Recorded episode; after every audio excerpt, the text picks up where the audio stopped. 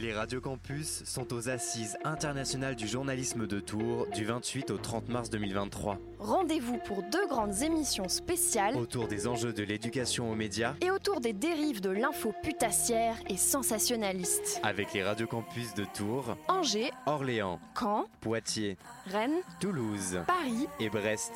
info putassière et infotainment quand l'info est de mauvais goût.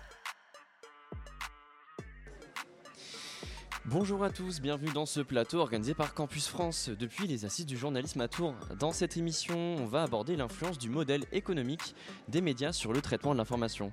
Quelles sont les contraintes économiques inhérentes au fonctionnement des médias? Où placer le curseur de la déontologie entre, euh, entre informer et vendre? Euh, Avec nous pour en discuter Pierre Gans, bonsoir. Euh, bonjour plutôt, pardon, j'ai le réflexe de dire bonsoir.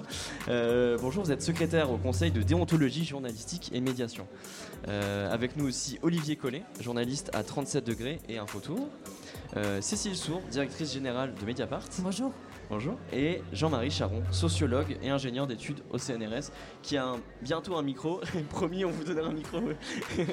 Mais bonjour, je vous dis bonjour malgré Bonjour. tout. Merci. Merci à tous d'avoir accepté notre invitation. Euh, mais avant tout ce joyeux programme, on va commencer avec le billet de Colin de Radio Pulsar. Salut Colin. Salut. Alors euh, aujourd'hui, sucré, salé, amer, comment est l'actu d'aujourd'hui?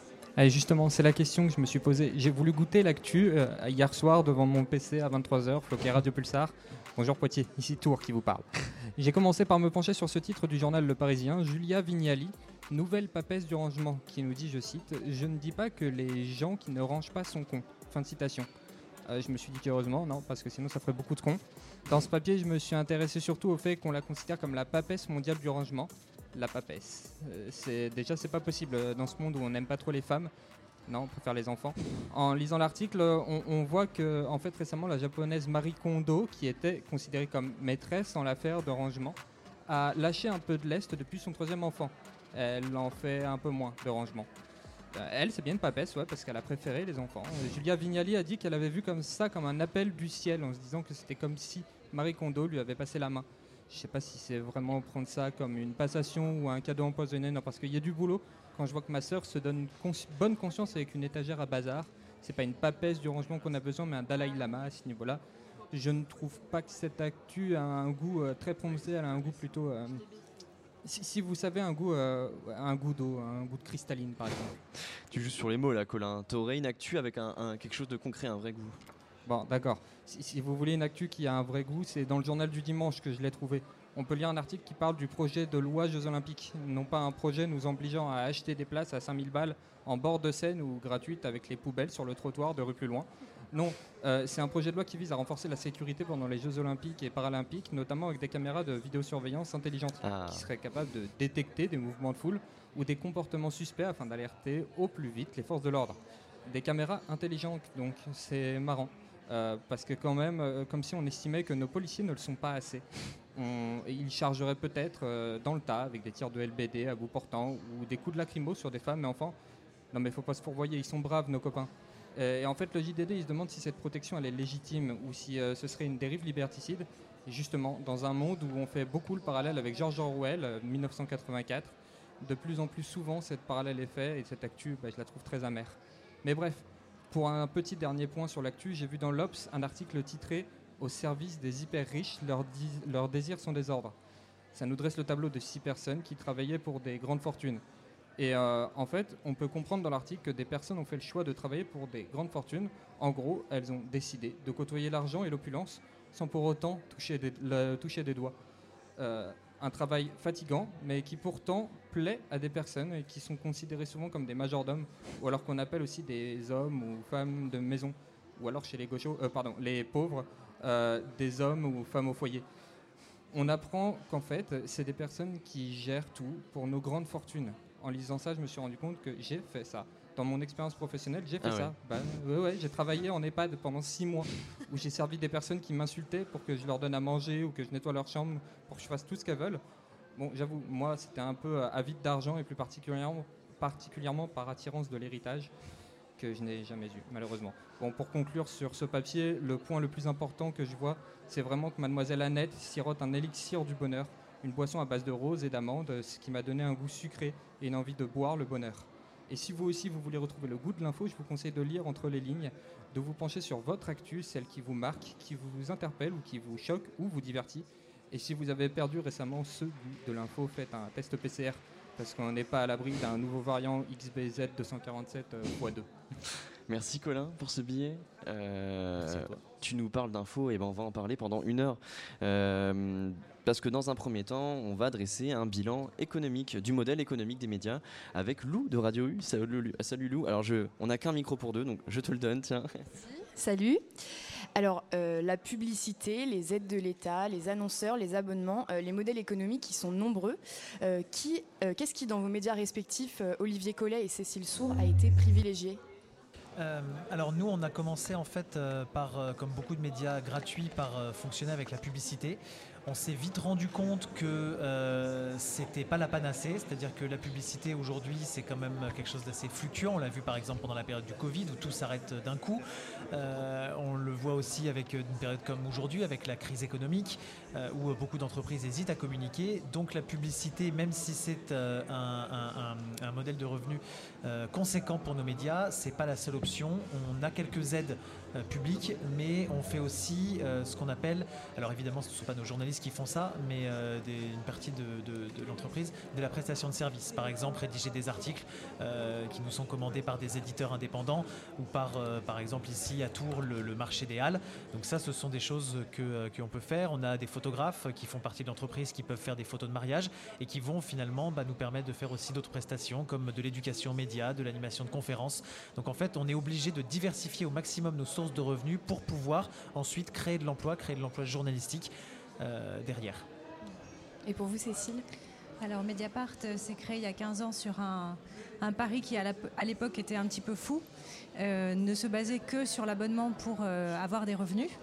à l'époque, personne n'y croyait et il a fallu le courage et l'intuition des cofondateurs et cofondatrices pour, pour y aller. Et 15 ans plus tard, on est toujours sur le même modèle. On a la chance de ne vivre que euh, de nos abonnements. Donc à 98%, c'est de l'abonnement individuel et les 2% euh, résiduels étant l'abonnement collectif euh, et institutionnel. Et puis un petit peu de revenus générés par les agrégateurs de contenu. Donc à Mediapart, on a fait ce choix-là et on continue de faire ce choix-là parce qu'on considère que c'est le seul moyen de produire une information complètement indépendante. Donc on n'a pas de subvention publique, on n'a pas d'accord avec les plateformes. C'est aussi de plus en plus la tendance de nombreux médias de conclure des accords commerciaux avec Google, Facebook, etc. On n'a pas de mécènes, euh, on n'a pas de publicité et euh, on a la chance, et c'est vrai que ça permet aux journalistes de travailler en toute, en toute liberté, en toute indépendance. On a la chance de vivre uniquement et plutôt bien grâce à l'abonnement le modèle euh, économique de Mediapart, il, est assez reconnu, mais est-ce que c'est pas aussi quelque chose qui est exclusif à quelques médias qui ont de l'influence, qui ont beaucoup d'importance? Est-ce que vous pensez que c'est un modèle qui peut être viable pour euh, vraiment plus de médias que vraiment Est-ce que c'est pas une exception en fait Mediapart euh, cette réussite? Alors souvent, effectivement, on, considère que Mediapart est une exception. On est loin d'être les seuls à se lancer sur ce type de modèle économique.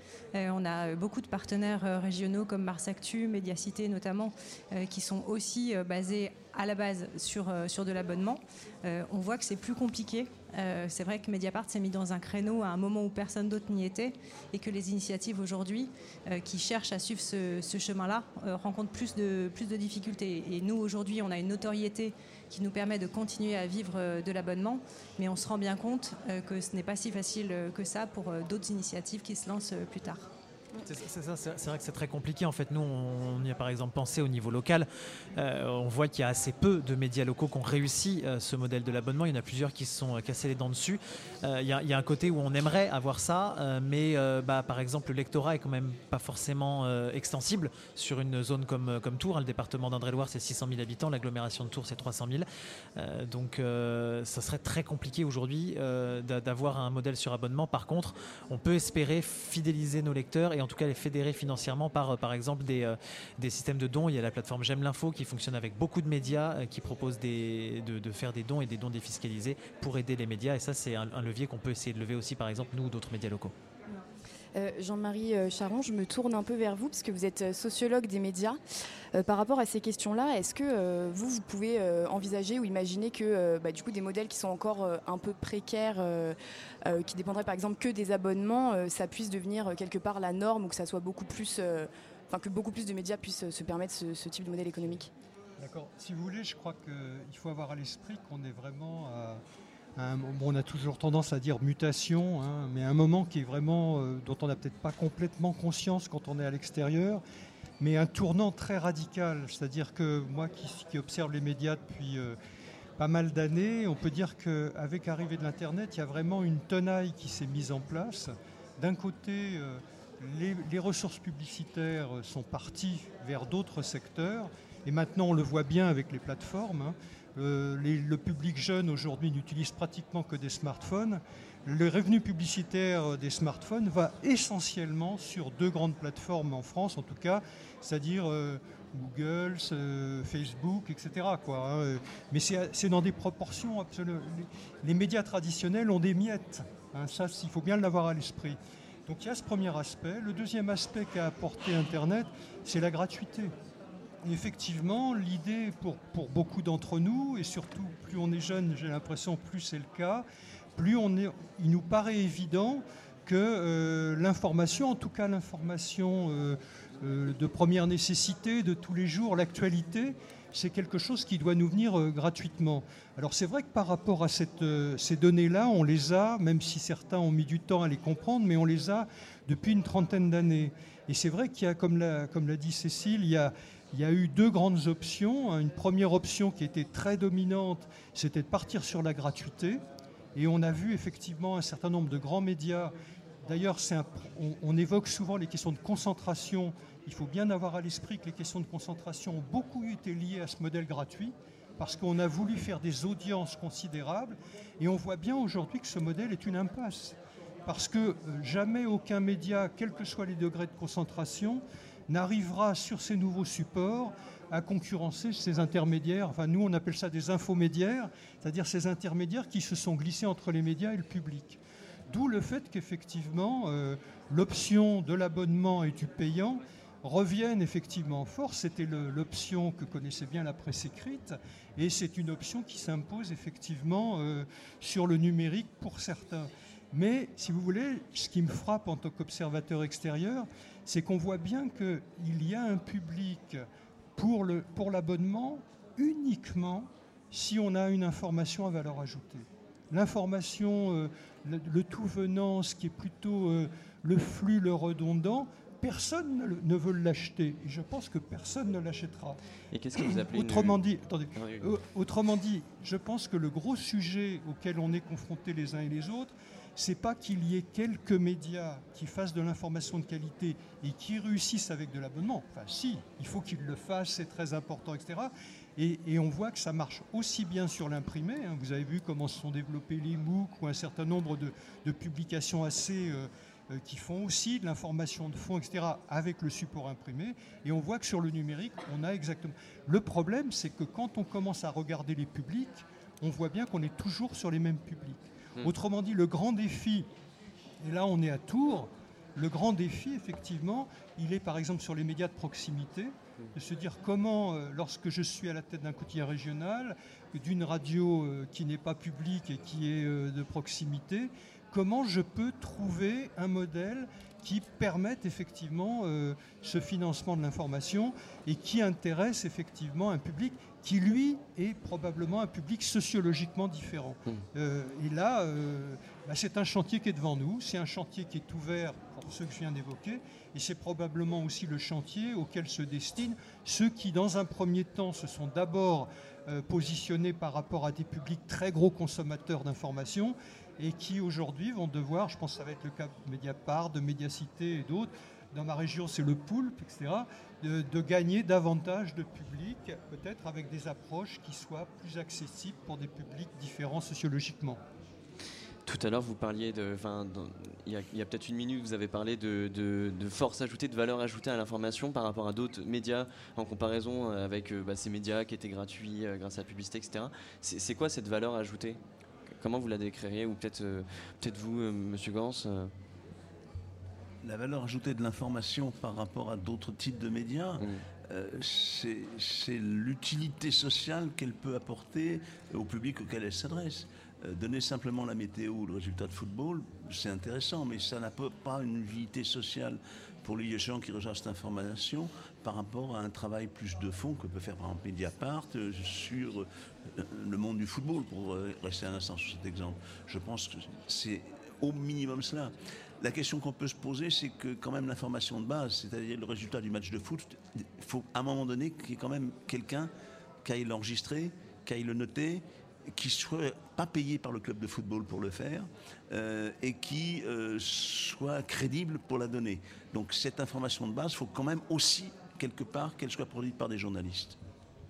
Peut-être vous faire rebondir euh, sur ça, Olivier, parce que c'est vrai que vous travaillez à la fois pour Infotour et 37 degrés, et il y a un peu bah, ces deux dimensions-là de donner à la fois de l'info euh, bah, ajoutée, comme on a dit, mais aussi de l'info euh, plus peut-être brute, je sais pas. E- Exactement. En fait, notre, notre modèle, euh, il est que euh, Infotour est un média du quotidien, c'est-à-dire qu'on va à la fois en effet traiter euh, les actualités euh, sportives, par exemple, ou alors euh, ce qui s'est passé au conseil municipal, typiquement quelles décisions ont été votées, ou alors, euh, ou alors les, informations trafic. Et puis avec 37 degrés, on, on a pris le parti de euh, cibler un public qui s'intéresse déjà à l'information, qui a déjà les informations de base, mais qui veut aller plus loin. C'est-à-dire qu'on va avoir quasi exclusivement que des articles plus longs, donc des portraits, euh, notamment des portraits d'artistes, euh, des interviews long format euh, d'élus, de chefs d'entreprise. On va avoir des analyses aussi. Le fameux conseil municipal, ben, on va l'analyser en détail. Quels sont les enjeux de telle ou telle décision Voilà. Donc on a moins d'articles, beaucoup moins de contenu sur 37 degrés par rapport à un tour, mais on a ce qu'on peut appeler en effet du, contenu avec, avec plus de valeur ajoutée, parce que pour le coup, on va aller à chaque fois plus loin et on a même créé un une dimension supplémentaire, c'est que tous les six mois, on sort un magazine papier où là, on va encore plus loin euh, dans, nos, dans, dans- nos recherches. On va faire des reportages long format qu'on n'a pas le temps de faire le reste de l'année euh, parce qu'on est pris dans le quotidien. Euh, et on va même carrément faire des dossiers. Et là, on va aller chercher un nouveau public puisqu'on part sur du papier. Donc un public qu'on n'a pas habituellement sur Internet, qu'on va aller chercher par des distributions dans les galeries commerciales, dans les boulangeries, dans les lieux culturels, pour capter un nouveau public à l'information et à l'information du quotidien et à l'information locale en particulier. Et alors, si je reviens sur un peu euh, la question du modèle économique, vous, Olivier, vous nous avez dit que vous dépendez en grande partie de publicité ou de demande de, de prestataires, c'est ça? Oui, c'est ça. Euh, Est-ce que vous avez l'impression que ces modèles, ce type de modèle économique, ça, ça va avoir une influence, par exemple, sur votre ligne éditoriale, sur les angles choisis, sur les sujets traités, ou pas spécialement? J'ai du mal à le quantifier précisément. Je pense que inconsciemment, il doit y avoir quand même quelque chose euh, qui joue là-dessus. Forcément, parce que euh, en tant qu'en plus dans une petite équipe, on, est vite impliqué, on entend vite parler des, des- des- des décisions économiques, de ah bah tiens un tel a signé, un tel a pas signé pour une publicité. Euh, On, on voit les choses passer, ce qui est peut-être moins le cas dans un grand média. Après, moi j'essaye par exemple vraiment de m'en détacher complètement dans mon travail journalistique. Je m'en fiche de savoir si euh, le conseil départemental nous a pris une publicité pour euh, ces colonies de vacances. Si je décide d'en parler, j'en parle. Si je veux pas en parler, je n'en parle pas. Et, euh, et je me contrefiche de savoir si derrière il va vouloir nous prendre un contrat ou pas. Ça, c'est pas mon problème à moi. Et ça sera jamais. Il n'y en est pas question. Euh, Pierre Grand, j'ai vu que vous vouliez ajouter quelque chose. Oui, parce que je pense que c'est intéressant cette euh, question du modèle économique et cet exemple euh, montre que les médias cherchent d'autres sources de financement que la source idéale qui est le lectorat. hein. Si on pouvait financer tous les médias avec le lectorat ou avec les téléspectateurs en les faisant payer, ça serait formidable. Forcément, il y a d'autres sources de financement à chercher. La plus simple, la plus évidente, c'est de la publicité. Euh, vous êtes l'exception, bien sûr, à Mediapart, puisque vous êtes financé que par vos lecteurs, mais c'est pas le cas de tout le monde. Et là, quand même, je, voudrais poser la question aussi en termes d'éthique et de déontologie, parce qu'il y a un moment donné, euh, Monsieur vient de dire inconsciemment, je ne sais pas si je suis influencé ou pas.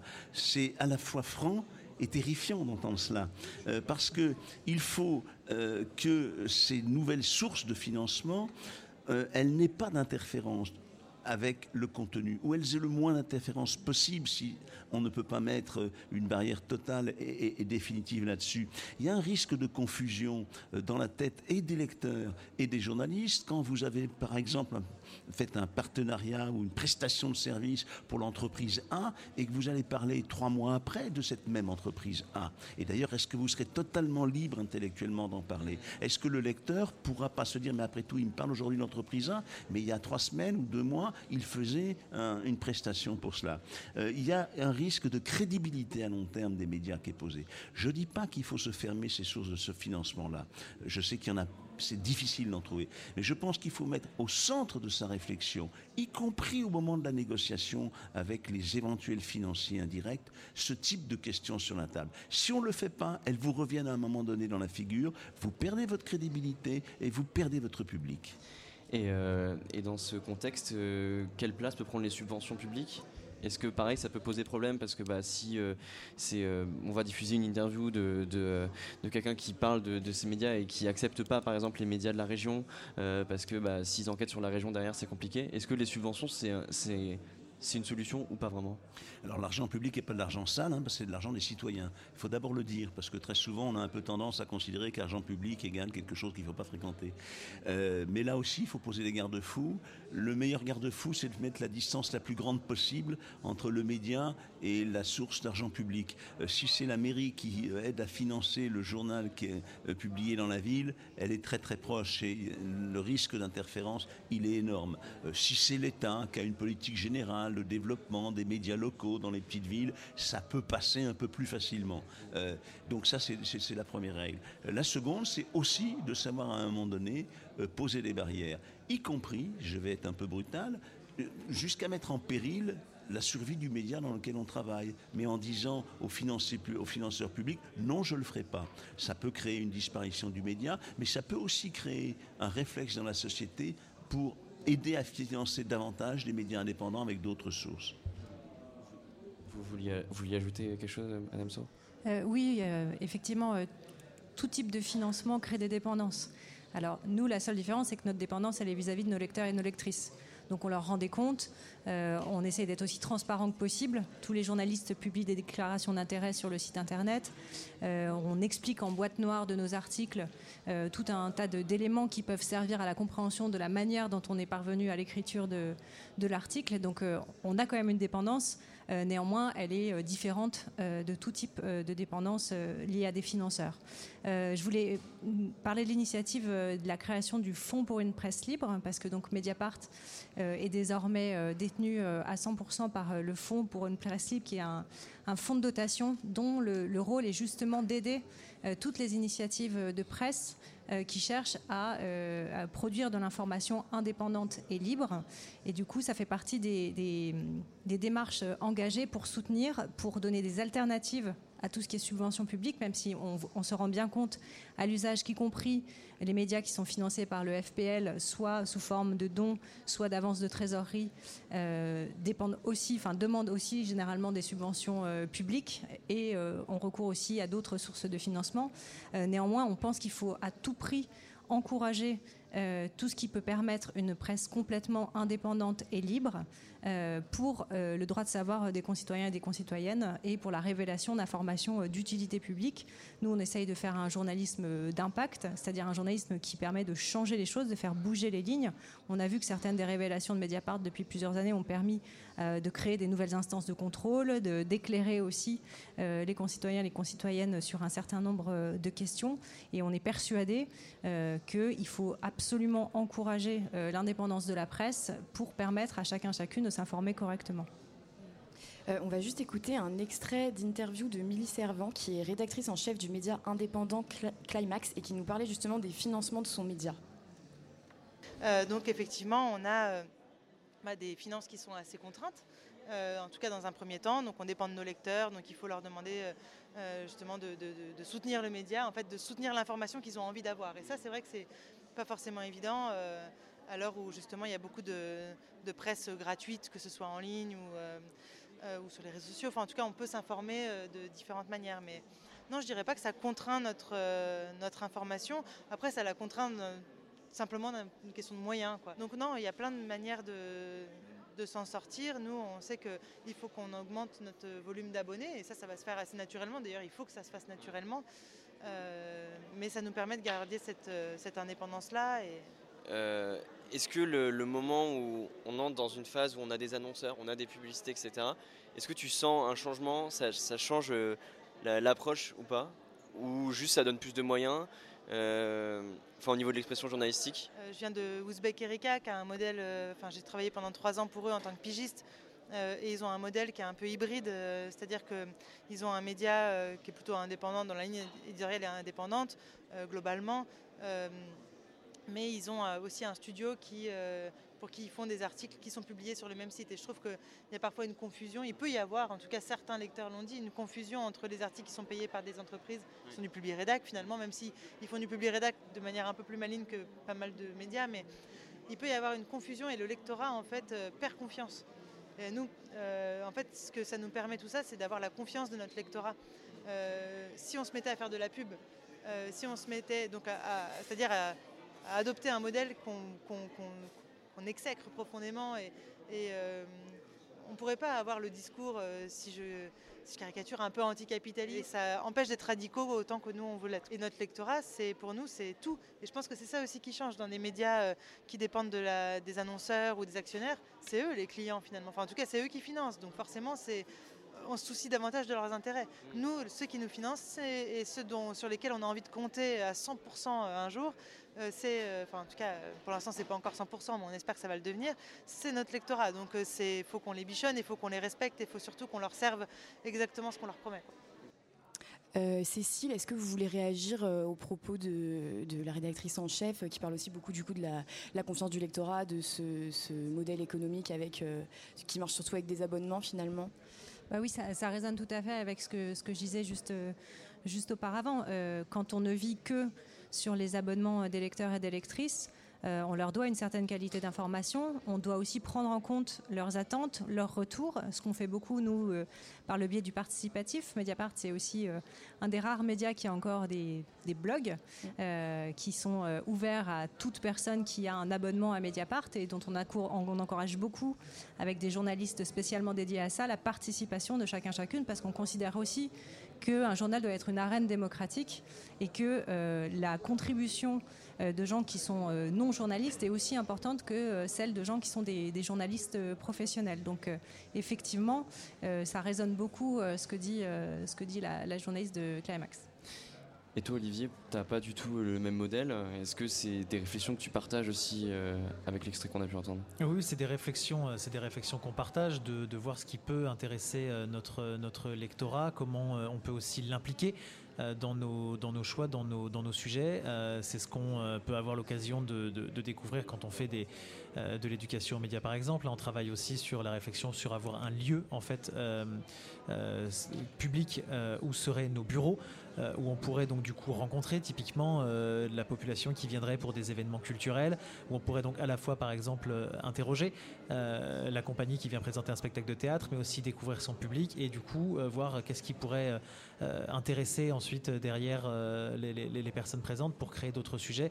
moi, je me suis rendu compte que à force de faire ce métier, on n'avait pas assez l'occasion d'avoir euh, de longues discussions, de longs échanges avec des personnes qui ne sont pas dans un milieu politique, culturel ou économique. Qu'on a de plus en plus tendance à se couper, malgré nous parfois, malgré euh, avec l'urgence de, traiter tel ou tel sujet, d'une frange de la population. Et il faut qu'on arrive à la, retrouver, euh, à la rejoindre, à, pouvoir échanger pour comprendre ses attentes et, réussir ensuite derrière à l'intéresser, pour pas rester dans des vases clos. Jean-Marie Charon, vous vouliez réagir? Oui, si vous voulez, je, crois que le, gros sujet sur lequel, en tout cas en tant qu'observateur, je bute, c'est que les modèles, les, modèles payants, euh, et avec toutes leurs vertus par rapport à la qualité de l'information, sont des modèles, qui butent sur un certain nombre de catégories sociales. C'est-à-dire qu'effectivement, il y a un public populaire qui aujourd'hui euh, parce qu'il est confronté à des tas de problèmes, peut-être aussi parce qu'il a été largement influencé par le, modèle de la gratuité, qui a du mal effectivement à pouvoir euh, entrer dans des, dans des problématiques d'abonnement. Alors c'est vrai que jusqu'à présent, euh, la presse populaire, hein, ce qu'on a, le 19e siècle et l'apparition de la presse populaire, c'était la publicité en même temps. C'est vrai que ça a toujours été le modèle qui a, qui a permis de compenser ce que le public n'était pas prêt euh, à payer. Et c'est vrai que depuis quelques années, enfin depuis qu'on est sur ces nouveaux modèles, et notamment les pure players ont pas mal travaillé dans, dans ce sens-là, que ce soit en France ou aux États-Unis ou ailleurs, on a cherché des alternatives. Il y a eu par exemple cette idée d'appeler le public à financer l'information en amont, hein, ce qu'on appelait le crowdfunding. On a vu effectivement un certain nombre de médias qui ont euh, appelé sur une enquête, sur un dossier, etc., à préfinancer cette information.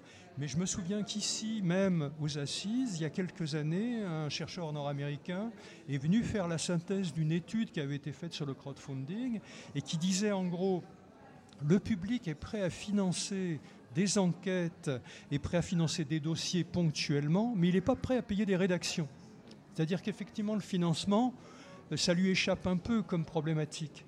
Et euh, en plus, je ne sais pas si sociologiquement, on ne retomberait pas sur la même problématique que j'évoquais tout à l'heure.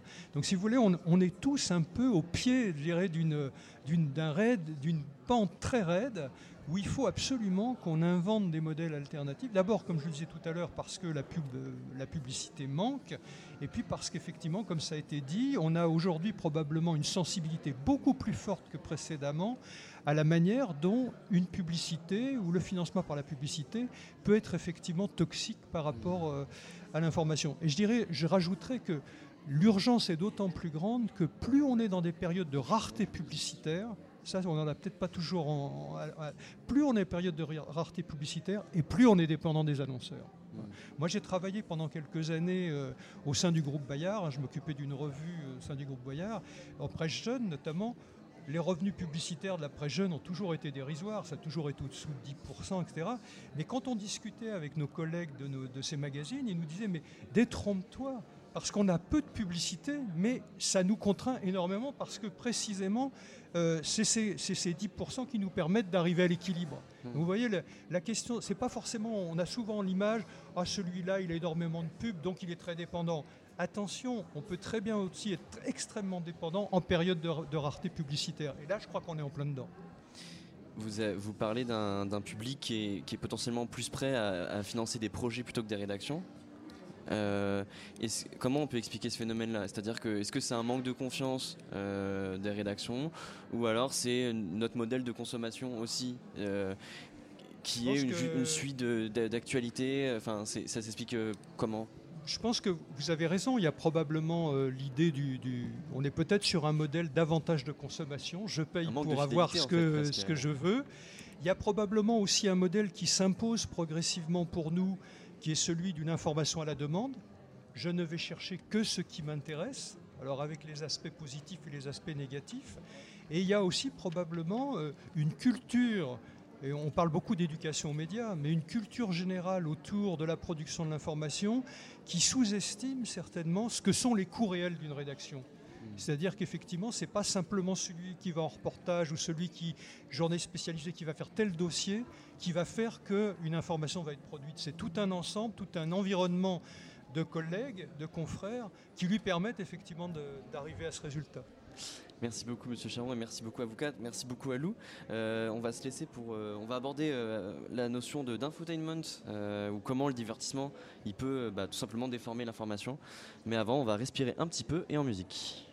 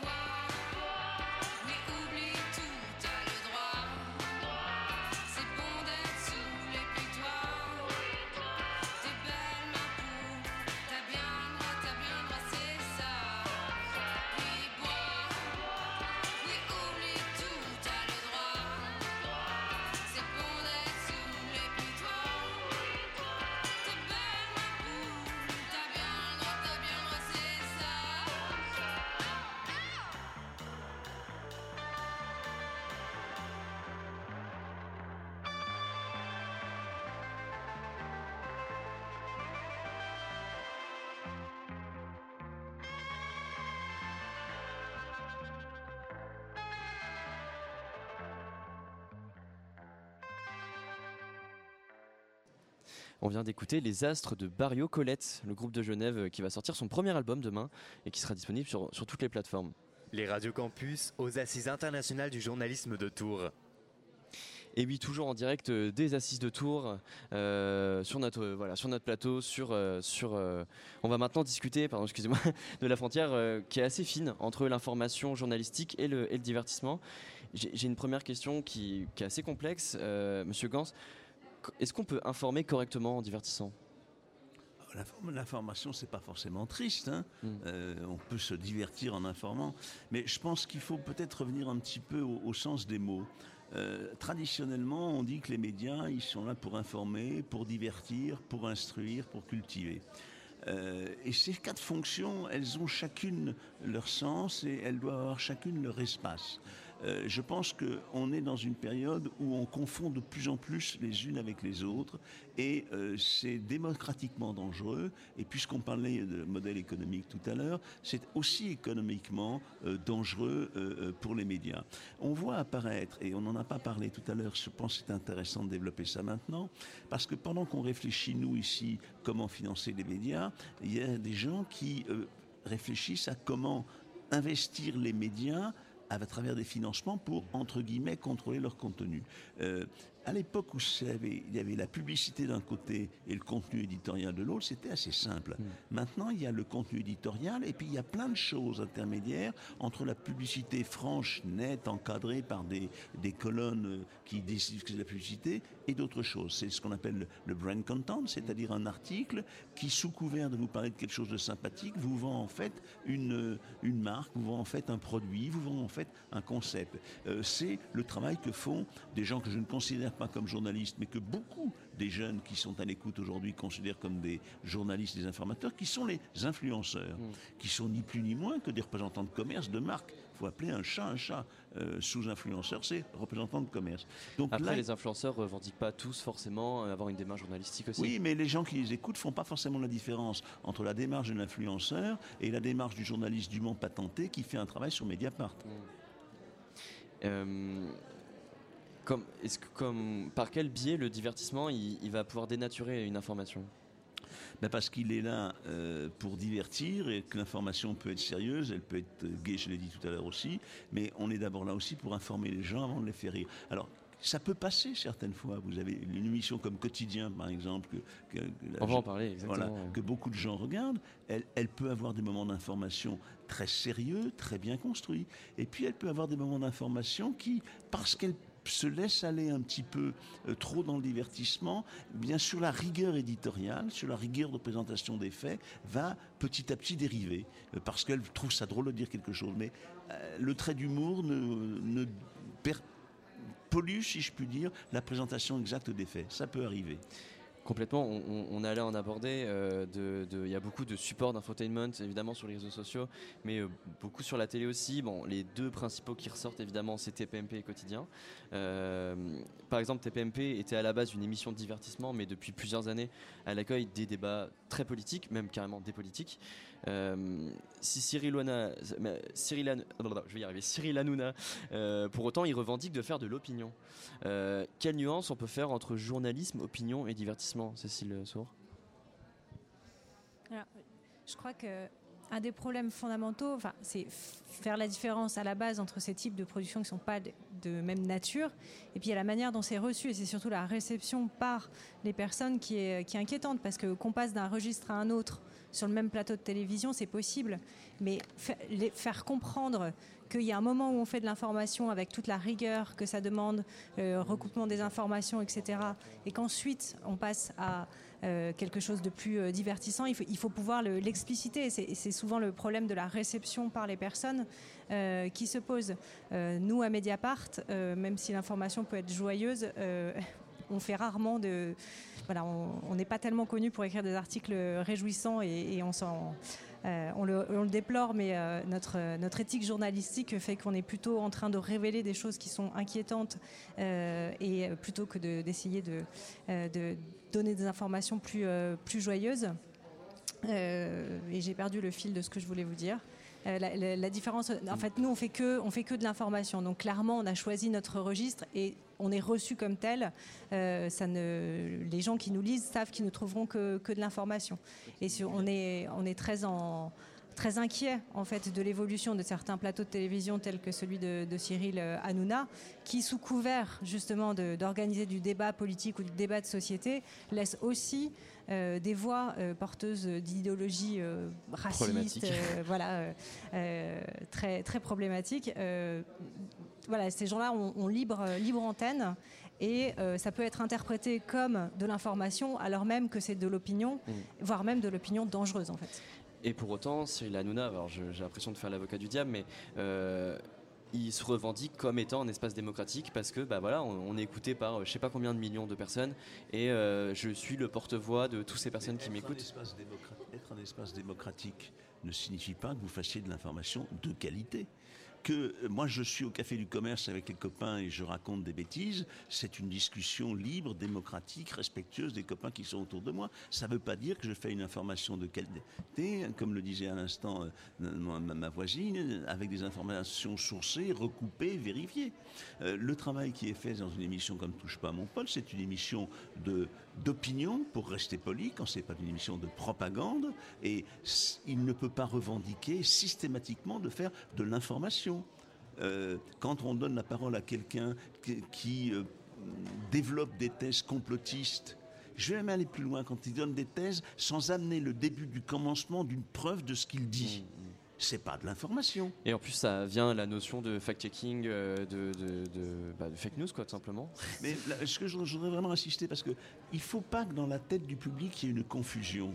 Et encore une fois, c'est de ce point de vue-là qu'il faut prendre le problème. Moi, Cyril Hanouna, il ne m'empêche pas de dormir et il ne me gêne pas. Ce qui me pose problème, c'est que petit à petit, on introduit dans la tête du public, on éduque les gens tout confondre, à confondre ce qui est une grosse blague avec ce qui est la présentation d'un fait qui a été établi par des gens qui ont pris le temps d'établir ce fait. Et c'est là où est le danger.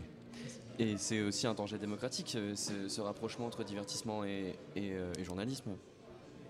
Oui, alors, parce que pour être vraiment une arène euh, démocratique, il faut euh, employer ce qu'on appelle le contradictoire en journalisme, c'est-à-dire euh, mettre en face à face plusieurs opinions qui se répondent avec des arguments différents. Et c'est en ça que je pense que l'argument de Cyril Hanouna de dire qu'il est, qu'il est démocratique est, erroné, enfin est fallacieux, parce qu'il ne met pas en regard différentes opinions. il a une, une opinion qu'il essaye de, de, transmettre. Et c'est ça le journalisme en fait, c'est faire du contradictoire, c'est confronter des faits, vérifier, recroiser, donner la parole à chacun, chacune dans le cadre d'une enquête par exemple, et c'est tout ce que ne fait pas cette émission, euh, cette émission de télé. si, on compare par exemple avec ce que font euh, C'est à vous ou, euh, ou Quotidien, ils peuvent aller donner la parole à des personnes qui vont avoir des, des thèses euh, extrémistes ou complotistes, mais ils vont le mettre dans un contexte. Ils vont pas leur donner une libre parole comme va le mm. faire Cyril Hanouna où la personne vient 20 minutes en plateau et a pratiquement le champ libre, euh, alors que voilà, ils vont cadrer avec des commentaires de journalistes derrière, ce que ne fait pas du tout Cyril Hanouna. Il est là le problème. Cyril Hanouna ne sait pas contextualiser une information. Pour être parfaitement euh, honnête, il faudrait qu'il soit ici pour se défendre puisqu'on met en cause. Hein. tout à fait. Alors, dans quelques instants, on va écouter un petit extrait de l'émission Quotidien, justement, on en parlait un message personnel notamment pour Vanessa, Cathy, Angélique, Léa, Elisa, Chloé. Nous avons bien reçu votre mail. Oui, la Guyane existe et on va en parler tout de suite. Mais on ne voulait pas en parler sans vraiment comprendre ce qu'il s'y passe en ce moment. Et on a compris.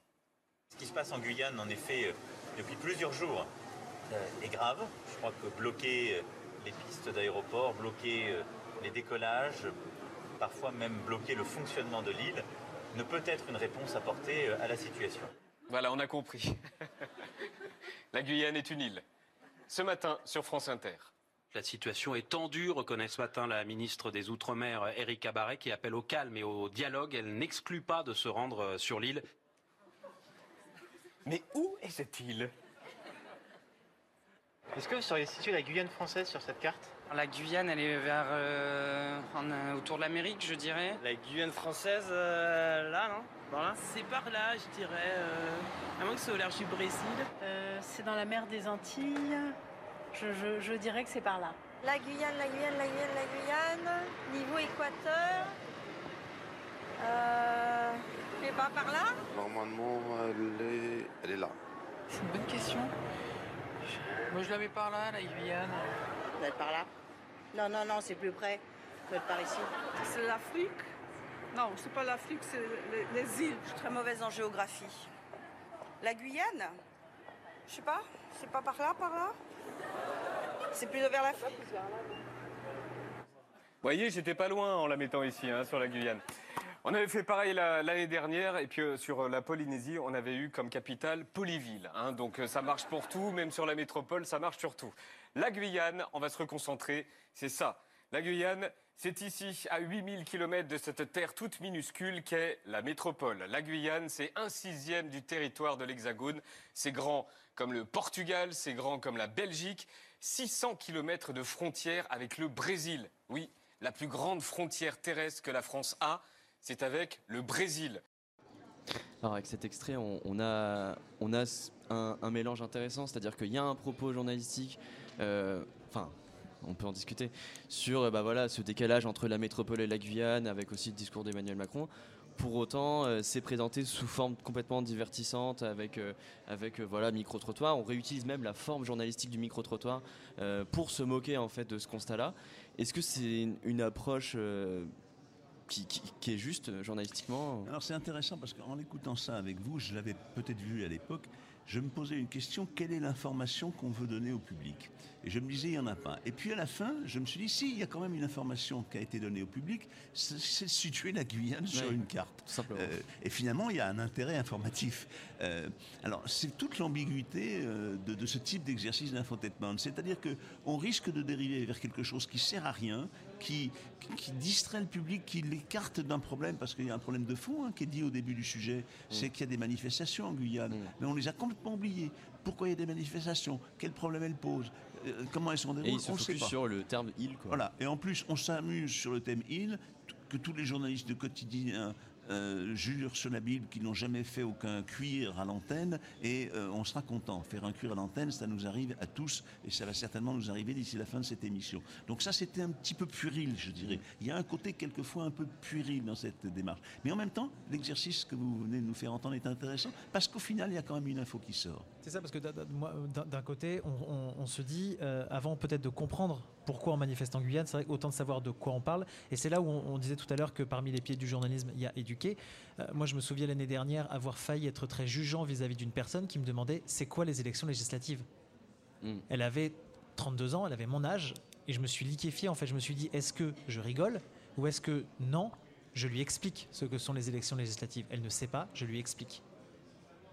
Il est là aussi notre boulot. Et derrière, j'ai publié un article en expliquant qu'est-ce qu'étaient les élections législatives. Moi, je savais pertinemment tout ce que j'écrivais. J'avais peut-être éventuellement besoin de faire aucune recherche pour le faire. Je pouvais l'écrire de tête.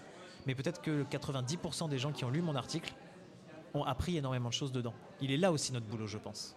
Et euh, c'est peut-être euh, potentiellement le, petit point positif de ces formats-là aussi, c'est que pour beaucoup de personnes, ça va être la- la- la- l'accès premier à une information. Alors, on a bien vu que la manière dont elle est formulée, pas forcément bien contextualisée, c'est assez problématique. Euh, mais il y, a- quand même un, petit, avantage quand c'est à peu près bien fait. J'imagine. Je sais. Qu'est-ce que vous en pensez, monsieur Gans Oui, alors oui, quand c'est bien fait, euh, quand c'est sans. Il faut faire attention aussi quand même sur quel type de sujet vous utilisez ce type de démarche.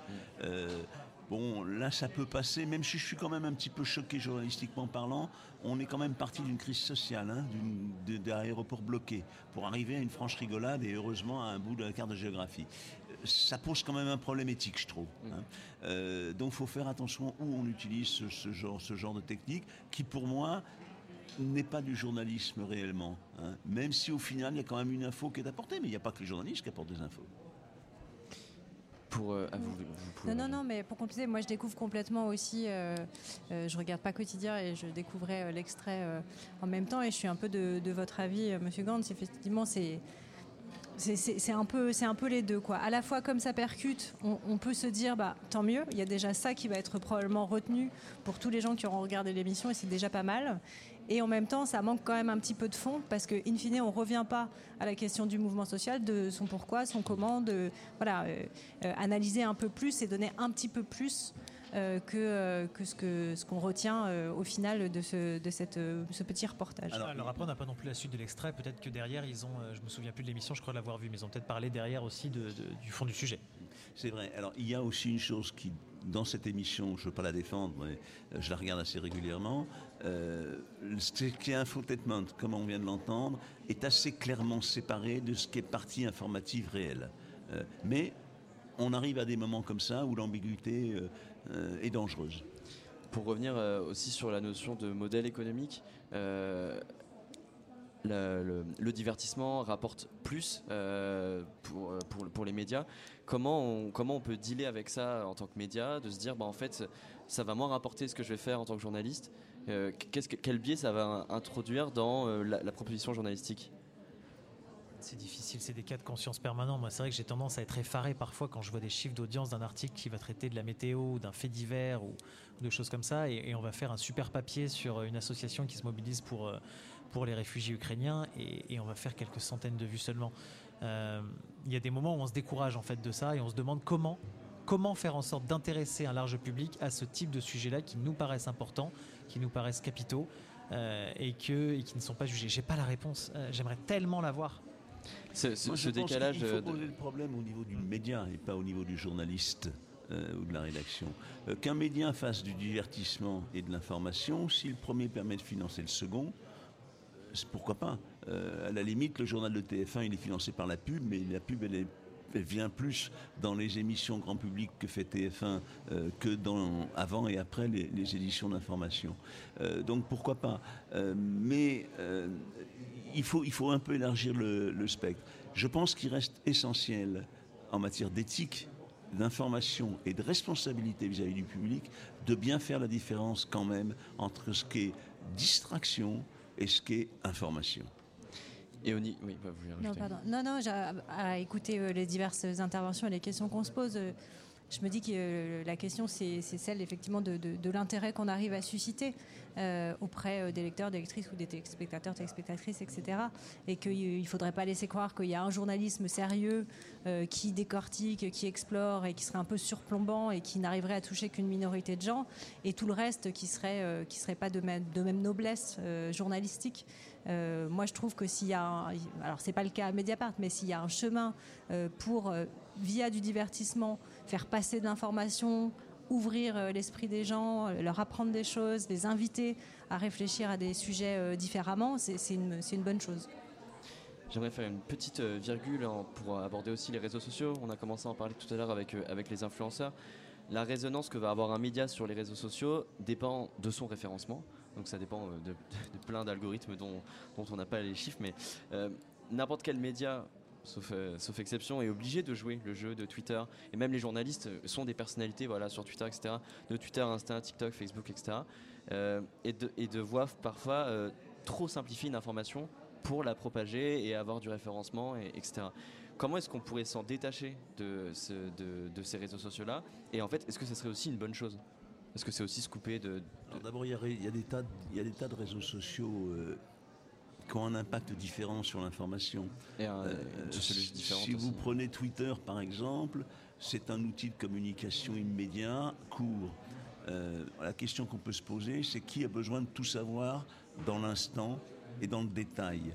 Est-ce que chaque citoyen a besoin de suivre, par exemple, un procès minute par minute sur Twitter? Est-ce que ce qui est fait là n'est pas fait pour un public particulier, très spécifique, très minoritaire? Après, vous avez d'autres réseaux sociaux, je pense à YouTube par exemple, où vous avez des choses plus longues, plus euh, construites. C'est là où on trouve essentiellement les influenceurs avec d'autres réseaux euh, comme TikTok, etc. euh, qui sont dans une autre logique. Euh, donc je peux pas, on peut, je pense pas qu'on puisse réfléchir les réseaux sociaux euh, comme étant Mais YouTube en globaux. tant que réseau social, c'est en soi c'est un débat parce que on pourrait même plus considérer ça comme un hébergeur de vidéos à grande échelle. Je sais pas. Twitter, Euh, YouTube, je parle. euh, Après, sur YouTube, il y a quand même aussi, je suis- je suis assez d'accord sur le principe, hein, ou une plateforme, euh, mais euh, sur YouTube, il y a quand même une grosse partie commentaires, donc forcément des, des- des échanges qui se font aussi. Euh, on va maintenant. Je, quand même, hein. je reviens sur, sur les influenceurs parce qu'ils sont excessivement présents. Il y a des chiffres qui ont été donnés avant-hier soir ici sur l'information des jeunes à travers TikTok et sur la façon dont un certain nombre de croyances sur le complotisme, par exemple, sont euh, à des taux de euh, conviction, si je puis dire, dans la tranche 13-24 ans, effarant. Euh, j'ai plus exactement le chiffre en tête, mais je crois que c'était 24% des 13-24 ans qui sont régulièrement sur Twitter qui pensent que la Terre est plate. Euh, là, il commence à y avoir un vrai problème de responsabilité de ces plateformes et des influenceurs euh, ou des gens qui interviennent euh, sur ces plateformes, euh, parce que on laisse se développer, y compris chez des générations jeunes, de personnes qui sont très ouvertes, qui manquent peut-être de recul et de formation, on laisse se développer des, des croyances excessivement dangereuses. Et on en revient à la Guyane hein, finalement. Oui, mais la Terre est plate. on va maintenant écouter un deuxième extrait de l'interview réalisée par Lou et Marie avec Milly Servant, qui est donc, je rappelle, rédactrice en chef de Climax. Alors euh, Climax, c'est un média qui a été créé en 2021 euh, sous forme de newsletter, qui est depuis euh, juillet 2022 devenu un fanzine papier, donc un, trimestriel papier de 116 pages sans pub.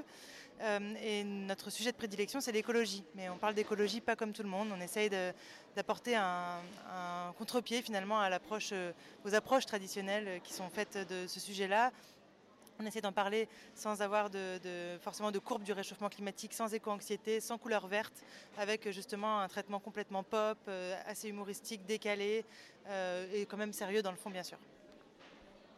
Et comment on peut toucher le, public en fait avec, euh, avec des informations justement qui ne sont pas forcément brutes et, trash, on peut dire? Comment ça fonctionne?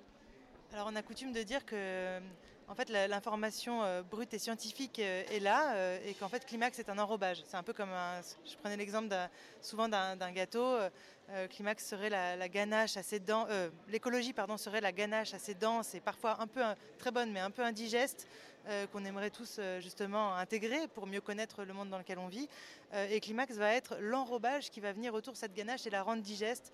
ça va être simplement ça. En fait, on, ne, on ne transforme pas l'information, juste on l'enrobe euh, d'un traitement euh, à la fois graphique et éditorial qui est euh, joyeux en fait.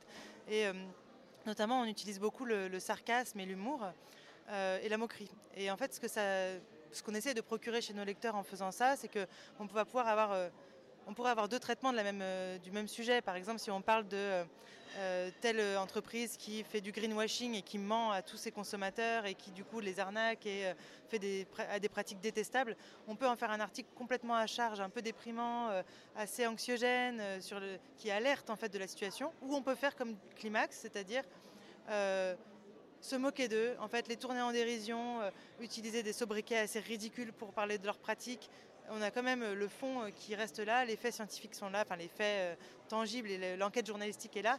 Mais en fait, rien qu'avec le choix de nos mots et le choix de nos tournures et de notre angle et de notre ton, et aussi du traitement graphique, on va vraiment pouvoir les tourner en dérision. Et en fait, le lecteur, il, il est plus en dessous de cette actualité qui lui arrive, mais il est au-dessus. Et pourquoi cette volonté vraiment de s'éloigner de, de ces informations, comme par exemple, on, en parlait tout à l'heure, L214 peut faire euh, montrer vraiment les choses violentes. Pourquoi cette volonté de, s'en écarter justement? Euh, Alors déjà, il y a beaucoup de médias, euh, enfin, il n'y a, jamais assez de médias sur l'écologie, mais il y a de plus en plus de médias qui s'emparent de ces questions-là.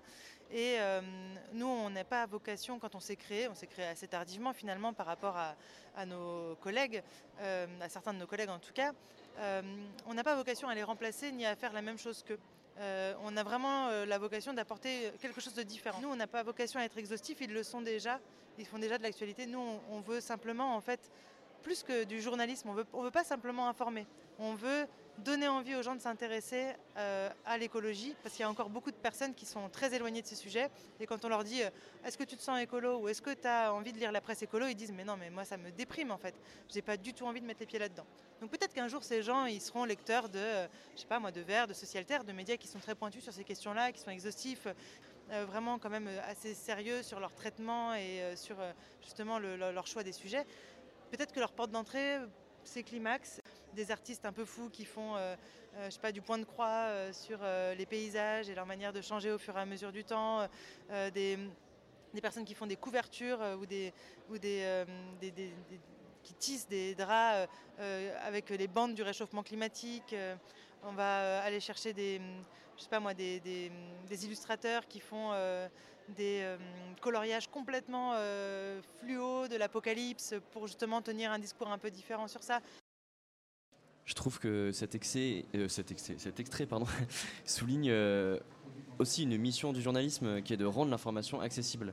Euh, voilà, donc euh, elle parlait d'un ton, d'un autre ton qu'elle voulait donner à son média pour parler d'écologie euh, ou d'écologie ou, autre, hein, bien sûr. Comment est-ce qu'on peut donner une information de façon claire, rigoureuse, précise, sans utiliser des tournures, un vocabulaire qui va perdre la moitié de l'audience euh, comment on fait pour, voilà, pour avoir un ton léger, euh, accessible Comme le canard enchaîné. Voilà. non, mais en soi, c'est ça. Si, si, on parle d'un de, de, type de média qui fait ça depuis des années, des dizaines d'années, c'est le canard enchaîné, euh, qui a réussi à faire passer plein d'informations en, se moquant de beaucoup de choses et en utilisant la dérision. après, on peut le faire de d'autres manières. Moi, je, pars pas mal du principe que sur un média comme, comme InfoTour, donc pour lequel je travaille, qui est un média qui cible prioritairement une, une, une, une clientèle jeune, euh, des lecteurs et lectrices jeunes, clientèle c'est très moche. Euh, donc entre 18 et 35 ans par exemple, bah, on va essayer de leur parler finalement comme, euh, comme eux, elles nous, parleraient. et comme on leur parlerait si on était, si on était en face. alors je viens de la radio, ce qui explique peut-être aussi ça, où on nous demande d'avoir un phrasé très parlé. Je pense qu'à l'écrit, c'est pas mal non plus pour capter l'attention. utilisons les mots que tout le monde utilise dans le langage courant sans être, sans être forcément familier. Hein. c'est, c'est surtout pas ce que je dis. Par exemple, on peut apprendre euh, un mot. Admettons, par exemple, on parle d'une personne qui introduit un conseil municipal par un propos liminaire. Qui utilise dans le langage courant propos liminaire Franchement, je pense personne ou pas grand monde. Mais on peut dire, dans son propos introductif, entre parenthèses, ce que l'on appelle un propos liminaire, machin a dit truc. J'ai appris quelque chose. Ah ouais, un propos introductif, ça peut aussi se dire un propos liminaire. Peut-être que je vais le retenir. Hmm. Euh, alors, euh, ça, me renvoie chez nous à des, réflexions et puis des, actions qu'on a mises en œuvre. Euh, pour l'investigation aussi, parce qu'il faut rendre accessible l'investigation qui peut être très, très lourd aussi. Euh, non, non, mais justement, en fait, on a notamment, on s'est diversifié. on, a, on a un partenariat depuis plusieurs années avec la revue dessinée et sous forme de BD, on re-raconte des enquêtes importantes, des sujets, etc. Et pour nous, c'est une manière de nous rendre accessibles au plus grand nombre. Euh, je pense aussi à ce qu'on fait euh, côté euh, vidéo à Mediapart, l'émission à l'air libre notamment. On a essayé de, changer un petit peu nos codes parce que Mediapart à la base c'est quand même un journal écrit en ligne avec des articles un peu longs, souvent très fouillés, parfois un peu difficiles à lire. donc on, cherche aussi à se rendre plus accessible. Donc il y a les BD, la vidéo, et puis on a une réflexion en interne qu'on continue de, de, pousser sur comment, en termes d'édition des papiers, euh, on arrive à être plus, voilà, plus accessible, à mieux capter euh, l'attention, que ce soit avec euh, l'iconographie, l'illustration, les manières d'écrire, la titraille.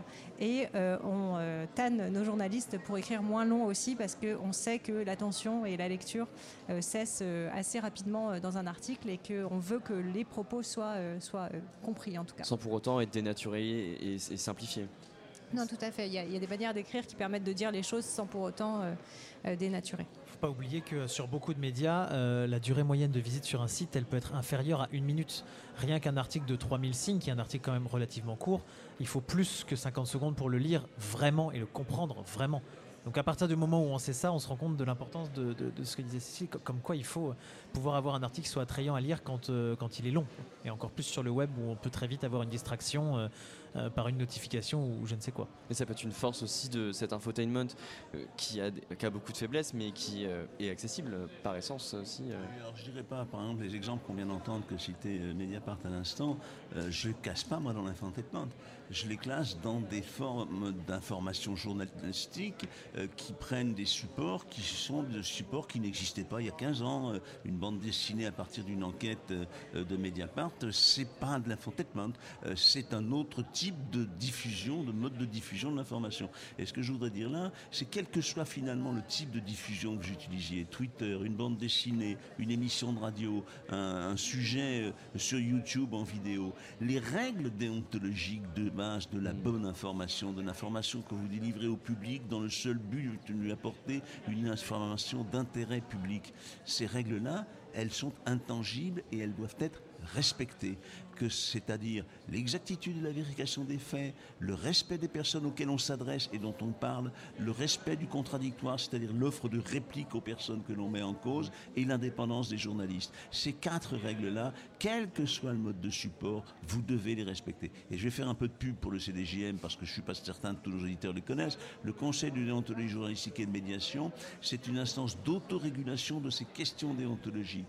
N'importe qui peut le saisir d'une émission de radio, d'une émission de télévision, d'un article de presse écrite, d'un tweet fait par un journaliste pour savoir avoir la vérification. Est-ce qu'il est dans les bonnes pratiques professionnelles ou est-ce qu'il ne l'est pas? Ça s'arrête là. On répond à la question, on ne punit personne. Mais c'est aussi une façon d'étiqueter le public. Et alors, votre travail de veille, euh, je, ça fait longtemps que ce, ce conseil existe. Ça Euh, fait- non, ça fait trois ans. Trois ans? Ah, pardon, excusez-moi. Euh, C'est aussi significatif. Le fait que la France soit très en retard là-dessus est aussi significatif de l'état de la presse française. Mais je vous ai coupé. Ouais. Pour la suite de l'émission, on va aborder plus précisément la, presse locale et son modèle économique et toutes les problématiques que ça pose. Mais avant ça, on, on va, on vous laisse avec Merci, le remix de Charayette El Disco de Simone.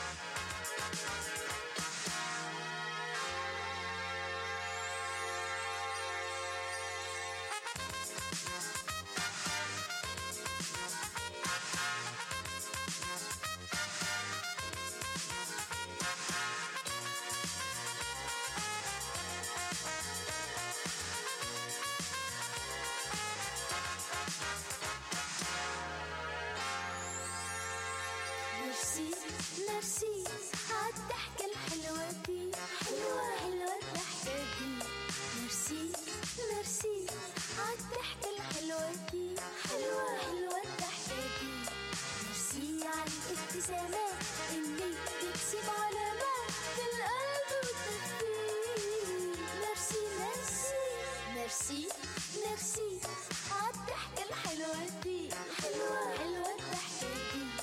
ميرسي ميرسي عالضحكة الحلوة دي حلوة حلوة الضحكة دي. ميرسي عالابتسامات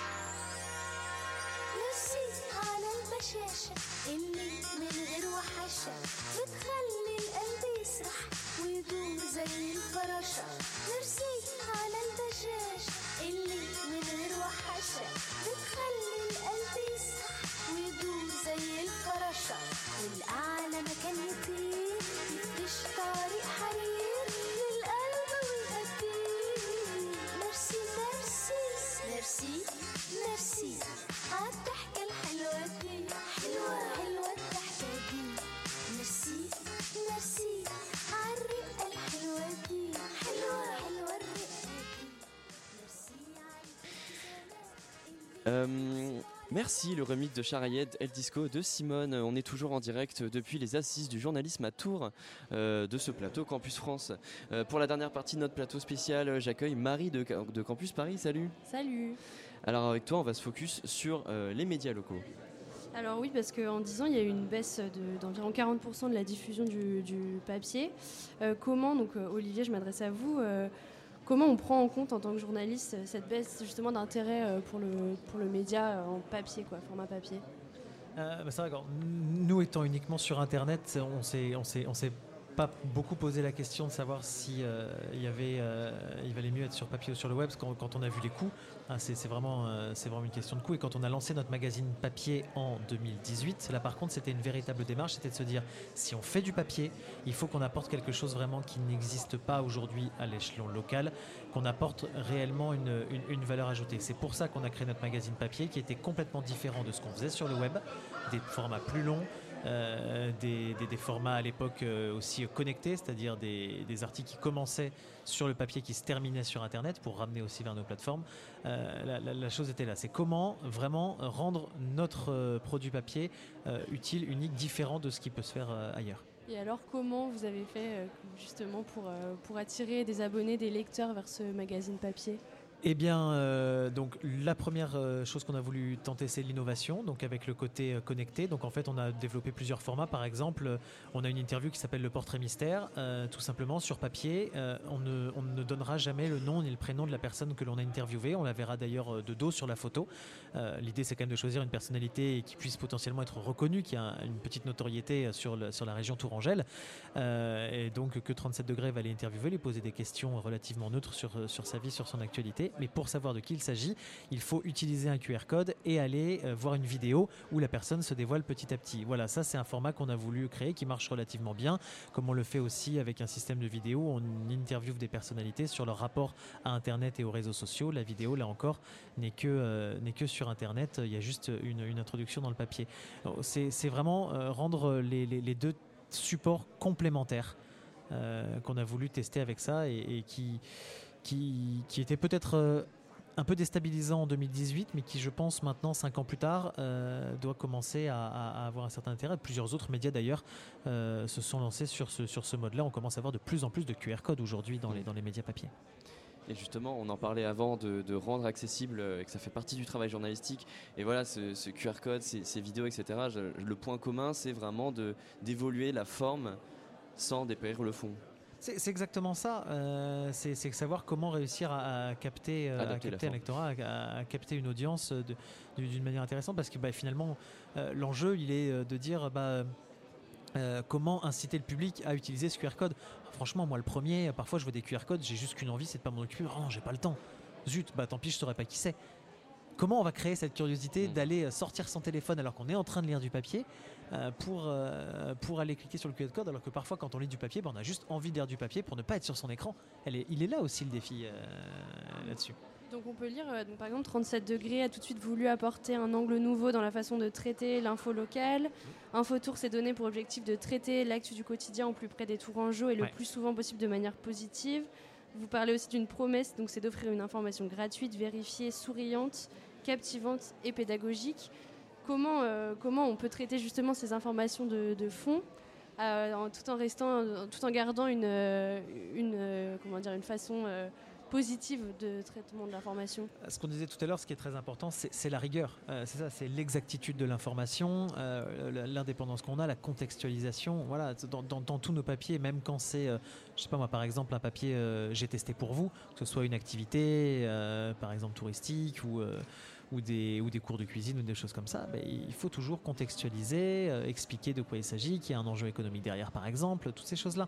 Euh, ce que va pas, euh, quand on parlait des influenceurs et des influenceuses tout à l'heure, ce que ne font pas forcément ces, ces, acteurs, ces actrices-là, qui vont être plus dans la promotion. Nous, derrière, si on parle d'une entreprise, on va vraiment contextualiser, parler des enjeux économiques, des risques économiques, de, de toutes ces, de, de- de- des risques. Je sais pas moi, si on parle de, par exemple d'une oui, activité, des risques potentiels que ça peut avoir ou des conséquences que ça peut avoir sur l'environnement, toutes ces choses-là, euh, on voit quand même assez rarement un influenceur, une influenceuse qui va parler euh, euh, d'une activité euh, avec son impact sur l'environnement, son impact potentiellement négatif sur l'environnement. Nous, on peut le faire. on, on parle euh, d'écologie, euh, par exemple de, aussi de journalisme environnemental. Euh, Monsieur Gans, euh, la, presse locale, et notamment euh, voilà, la, euh, PQR ou, presse locale euh, en pure player, elle a un, rôle aussi important et primordial aussi dans la prise de conscience locale, c'est-à-dire que bah, en fait, le réchauffement climatique, bah, ça va être bah, la Loire qui s'assèche, des choses où pour aussi faire prendre conscience dans le public ces enjeux-là, mais là je parle du réchauffement climatique, mais c'est plein d'autres.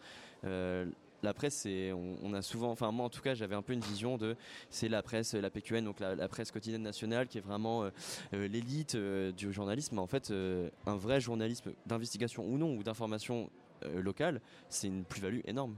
Ah, moi, je suis persuadé que dire aux gens que le plan de circulation d'une ville a changé, c'est au moins aussi important que de leur parler quelquefois d'une déclaration d'un ministre.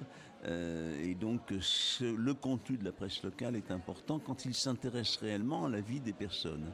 euh, pas quand ils se contentent de faire la vie des associations, hein, mais quand ils s'intéressent réellement à la vie des personnes.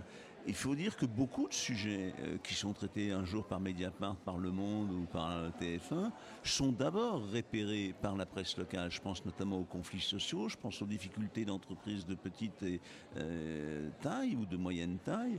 Euh, C'est d'abord le quotidien régional ou, une radio ou un site comme le vôtre euh, qui, le traite. Donc là-dessus, euh, il y, a une proximité qui est essentielle. Euh, je pense que certains défauts des médias nationaux et- et sont justement d'ignorer euh, cette presse locale parce qu'elle peut leur apporter comme compréhension de la profondeur du pays. Pour euh, rester justement. Euh, euh, Attends, je crois que Madame Sombre voulait ajouter quelque chose. je vous ai coupé. Euh, sur, euh, sur la presse locale qui effectivement a un rôle absolument fondamental à jouer et euh, que nous on essaye de- d'encourager au maximum euh, à Mediapart. Donc ça s'est traduit par des prises de participation euh, chez euh, certains euh, médias locaux indépendants.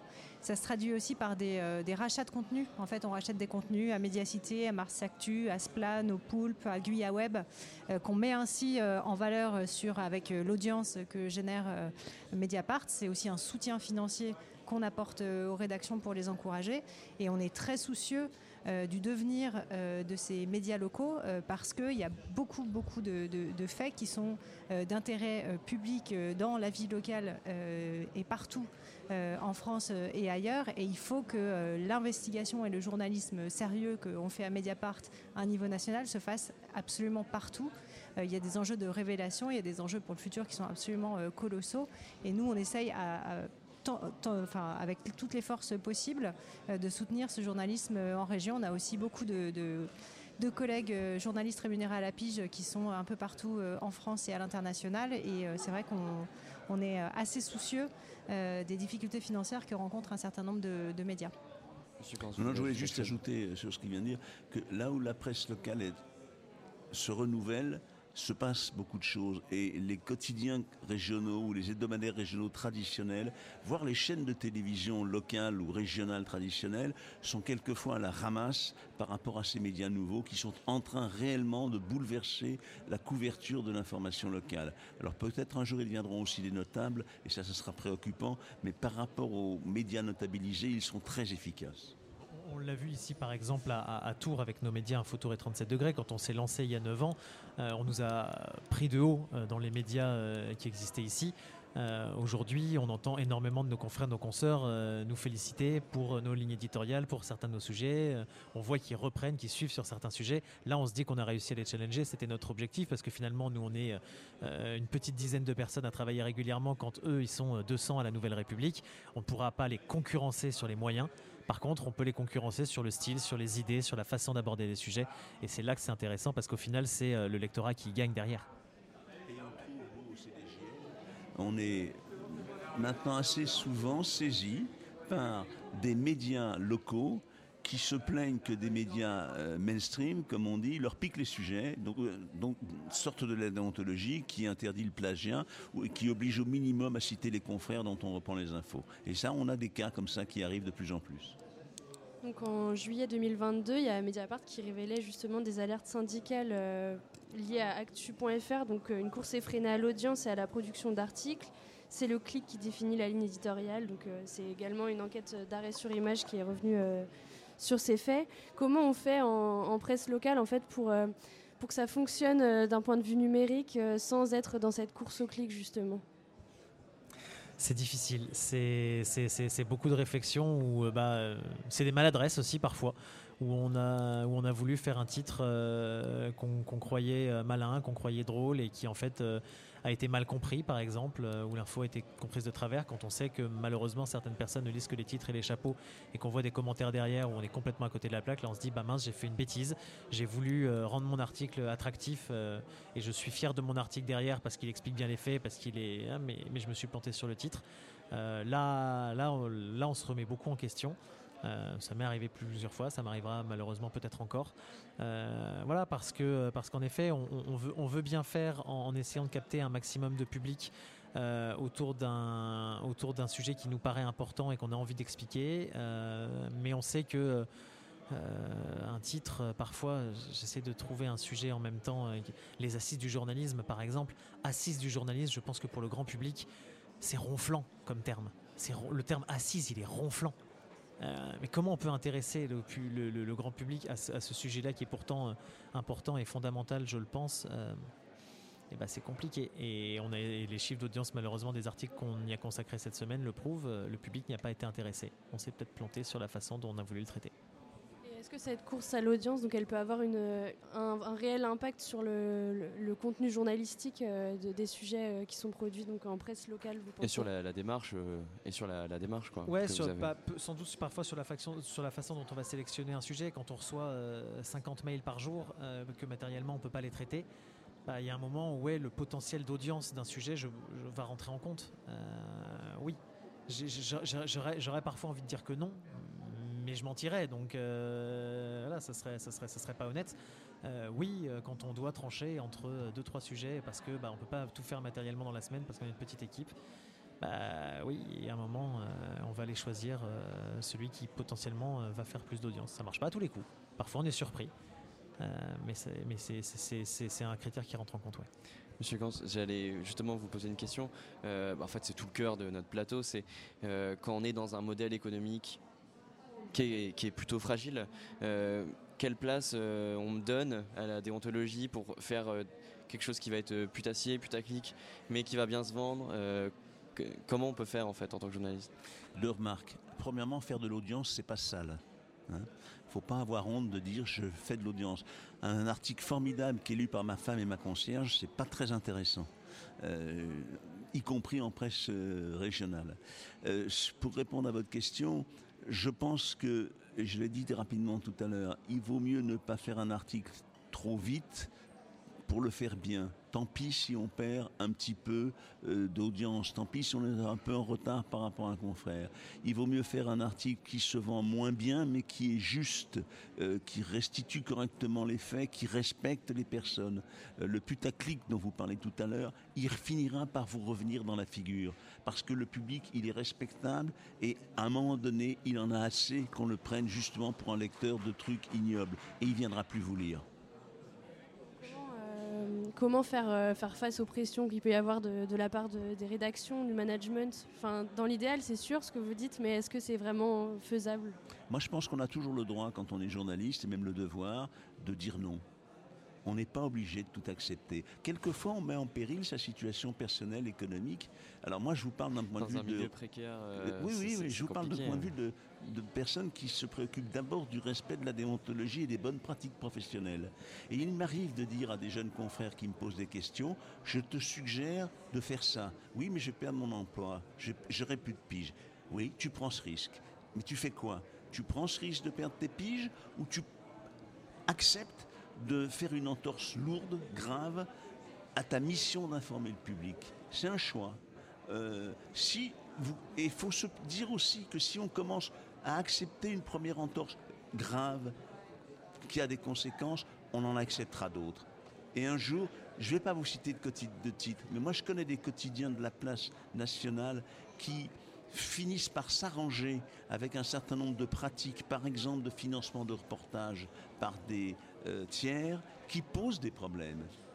Il faut, il faut être un petit peu, je dirais, janséniste, un petit peu excessif dans la façon dont on pose le problème. C'est mon rôle du CDJM. J'ai été journaliste sur le terrain et je sais qu'entre cette pétition de principe que je fais et la réalité des choses, il y a des humains, il y a des situations personnelles, il y a des fins de mois, il y a des difficultés. Mais il ne reste pas moins qu'il faut rappeler les principes. C'est vrai que je donnerai qu'un exemple par rapport à, ce que vous dites sur, euh, sur, une certaine éthique. Euh, nous, sur le média Infotour, on parle beaucoup de gastronomie. Euh, quand on fait une critique d'un restaurant, c'est toujours un restaurant dont on a été payé la note. Si un restaurant organise par exemple une conférence de presse avec un déjeuner de presse, on va y aller éventuellement, mais on ne va jamais faire une critique gastronomique. On va faire peut-être en décalage une interview du chef ou un portrait du chef, ou on va même parfois ne même pas en parler, et n'en parler que six mois après parce qu'on y retournera. Ça, c'est une, partie de l'honnêteté aussi. Euh, on pense que si on veut faire une critique, euh, on, doit, euh, on doit se comporter comme des clients. En tout cas, on doit pas. on on ne doit pas céder toujours aux sirènes des invitations aussi, qui, sont, qui, qui existent de plus en plus sur la communication. bah, Le des a édité récemment un petit guide à destination des journalistes quelle attitude par rapport aux cadeaux, aux invitations, au voyage? Il est disponible sur notre stand ici.